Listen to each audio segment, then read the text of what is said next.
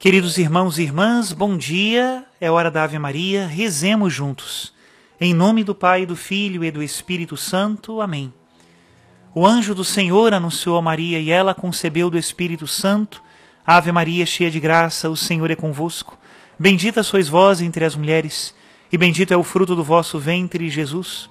Santa Maria, Mãe de Deus, rogai por nós, pecadores, agora e na hora de nossa morte. Amém. Eis aqui a escrava do Senhor, faça-se em mim segundo a vossa palavra. Ave Maria, cheia de graça, o Senhor é convosco. Bendita sois vós entre as mulheres, e bendito é o fruto do vosso ventre, Jesus. Santa Maria, Mãe de Deus, rogai por nós, pecadores, agora e na hora de nossa morte. Amém. E o Verbo de Deus se fez carne e habitou entre nós. Ave Maria, cheia de graça, o Senhor é convosco. Bendita sois vós entre as mulheres, e bendito é o fruto do vosso ventre, Jesus. Santa Maria, Mãe de Deus, rogai por nós, pecadores, agora e na hora de nossa morte. Amém. Rogai por nós, ó Santa Mãe de Deus, para que sejamos dignos das promessas de Cristo. Oremos.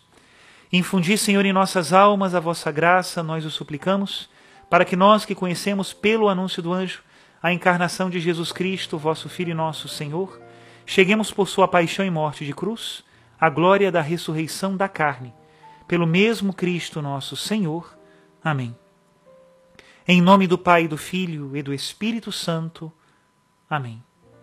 Queridos irmãos e irmãs, continuamos com as catequeses sobre o discernimento do Papa Francisco e estamos chegando já ao final. Hoje é a penúltima das catequeses sobre o discernimento que tanto nos fizeram refletir e nos ensinaram nos últimos dias das nossas reflexões. A catequese de hoje, a número 13, ela foi pronunciada no dia 21 de dezembro do ano passado e diz assim: Estimados irmãos e irmãs, bom dia e bem-vindos. Continuemos, já estão acabando, as catequeses sobre o discernimento e quem seguiu estas catequeses até agora talvez possa pensar que prática complicada é discernir. Na verdade, é a vida que é complicada e se não aprendermos a lê-la, complicada como é, corremos o risco de a desperdiçar, levando-a em frente com expedientes que acabam por nos aviltar. No nosso primeiro encontro, vimos que sempre, todos os dias, quer queiramos, quer não, realizamos atos de discernimento naquilo que comemos, lemos, no trabalho, nos relacionamentos, em tudo. A vida coloca-nos sempre diante de escolhas. E se não as fizermos de maneira consciente, no final é a vida que escolherá por nós, levando-nos para onde nós não gostaríamos de ir. No entanto, o discernimento não se faz sozinhos. Hoje, abordemos mais especificamente algumas ajudas que podem facilitar este exercício do discernimento, indispensável da vida espiritual, embora de certo modo já as tenhamos encontrado no decurso destas catequeses. Mas um resumo nos ajudará muito. Uma primeira ajuda indispensável é o confronto com a palavra de Deus e a doutrina da Igreja. Elas ajudam-nos a ler o que se move no coração, aprendendo a reconhecer a voz de Deus e a distingui-la de outras vozes que parecem impor-se à nossa atenção, mas que no final só nos deixam confusos. A Bíblia nos adverte que a voz de Deus ressoa na calma, na atenção, no silêncio. Pensemos na experiência do profeta Elias. O Senhor não lhe fala no vento que fende as rochas, nem no fogo ou no tremor da terra, mas fala-lhe numa brisa suave. É uma imagem muito bonita que faz com que compreendamos o modo como Deus fala. A voz de Deus não se impõe, a voz de Deus é discreta, respeitosa. Permito-me dizer, a voz de Deus é humilde e precisamente por isso é pacificadora. Somente na paz podemos entrar no íntimo de nós mesmos e reconhecer os desejos autênticos que o Senhor mesmo colocou em nosso coração. E muitas vezes não é fácil entrar naquela paz de coração, pois andamos muito atarefados com isso, aqui e ali e o dia inteiro. Mas, por favor, acalma-te um pouco, entra em ti mesmo, em ti mesma.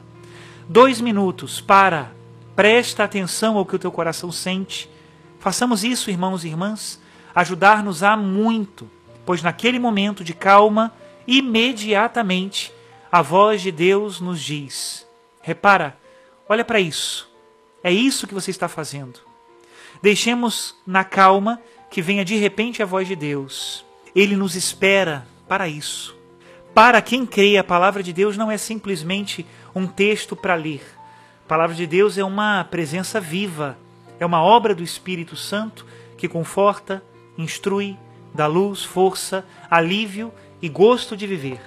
Ler a Bíblia, ler um trecho, um ou dois trechos pequenos, são como pequenos telegramas de Deus que chegam até o coração.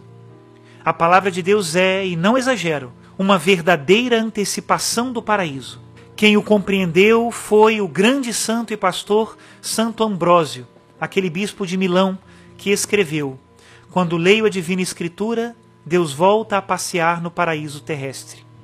Com a Bíblia abrimos a porta a Deus que passeia, e passeia mesmo. Esta relação afetiva com a Bíblia, com a Escritura, com o Evangelho, leva a viver uma relação afetiva com Jesus. Não tenhais medo disso. O coração fala ao coração, e esta é outra ajuda indispensável e não óbvia.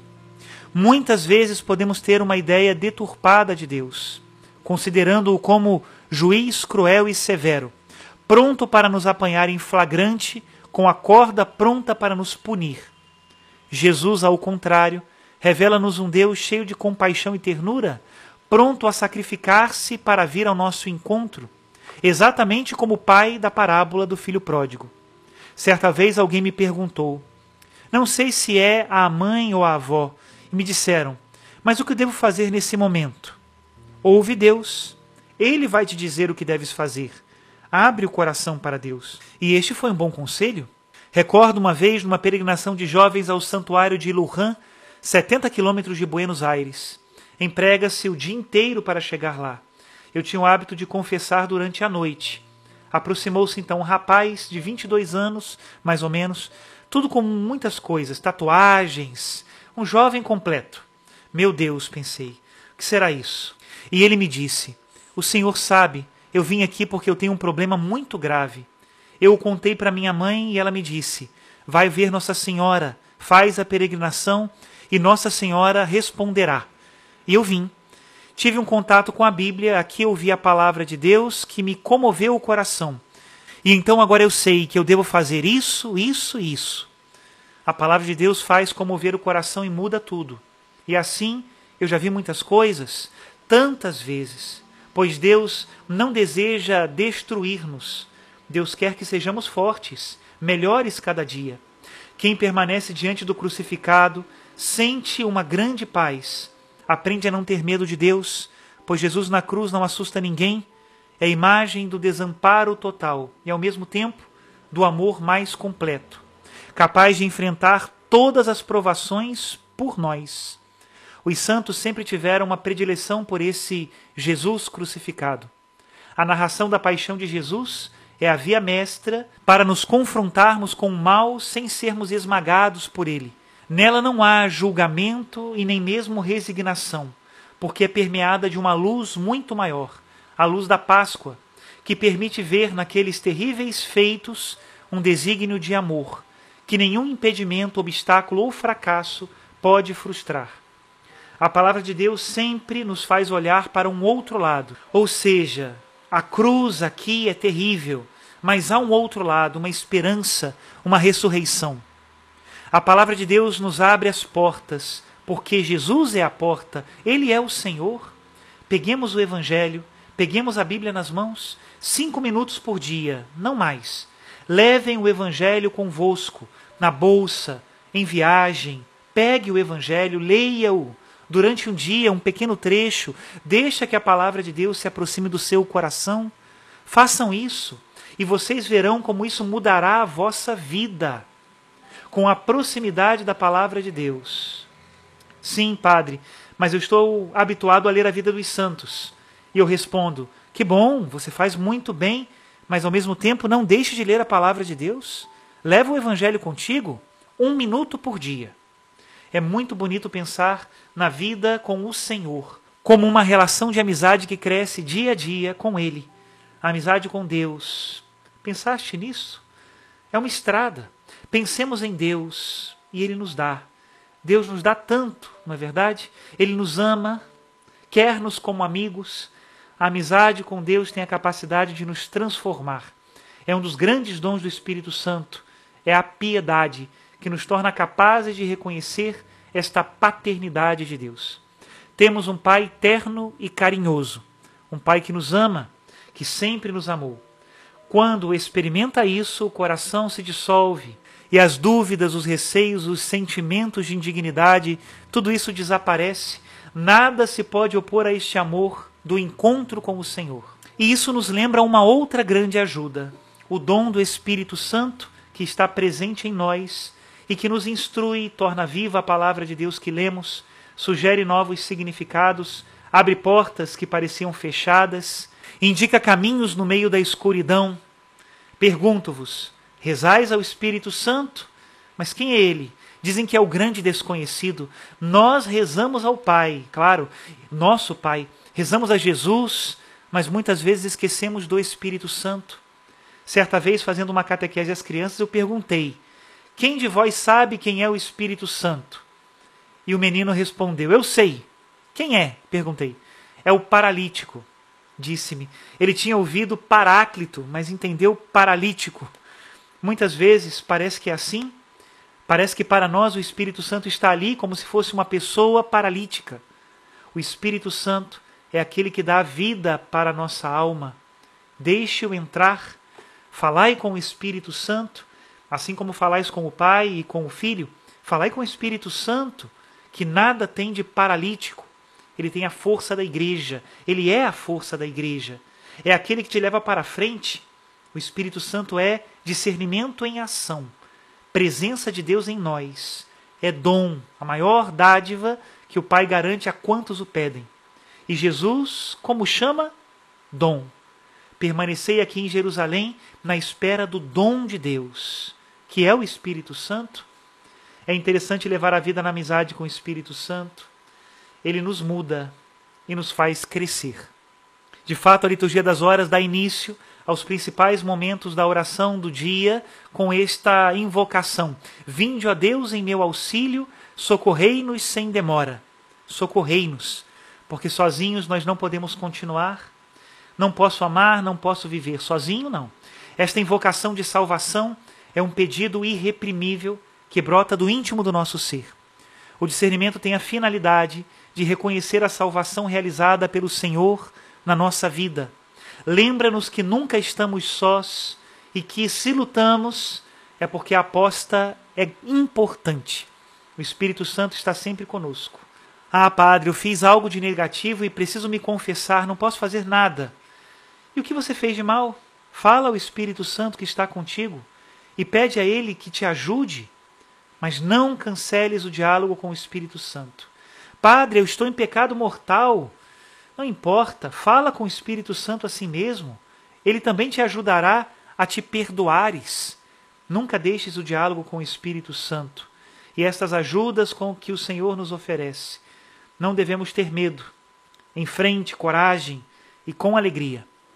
Até aqui a citação do Papa Francisco que essa injeção de ânimo do nosso querido Papa nos impulsione a não termos medo de enfrentar a vida discernindo-a para escolher a melhor parte. Deus nos dará essa graça, Ele caminha conosco, que Ele nos abençoe em nome do Pai, do Filho e do Espírito Santo. Amém.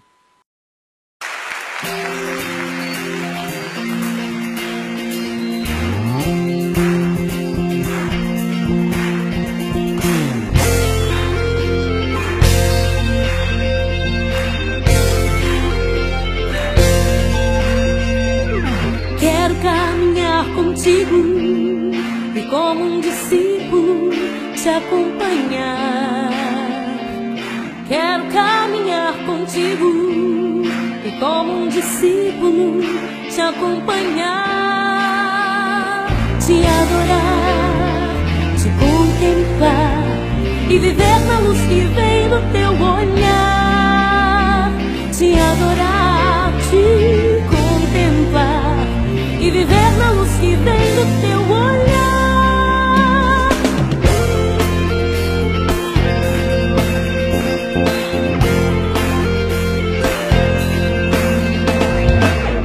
caminhar contigo e como um discípulo te acompanhar.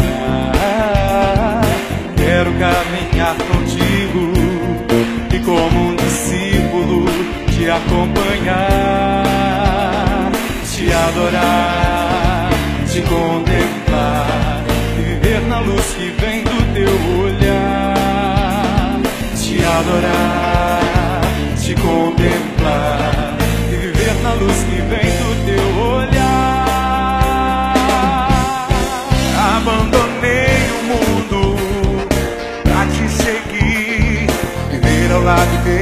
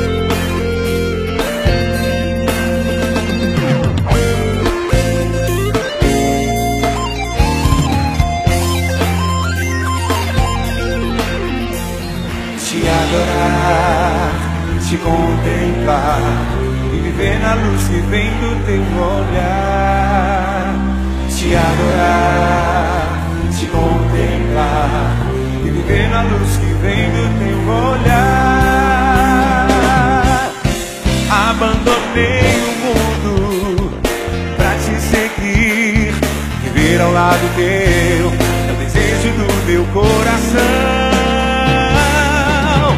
Vale a pena deixar tudo pra te seguir, Senhor. Vale a pena deixar tudo pra te seguir, Senhor. Vale a pena deixar tudo pra te seguir, Senhor.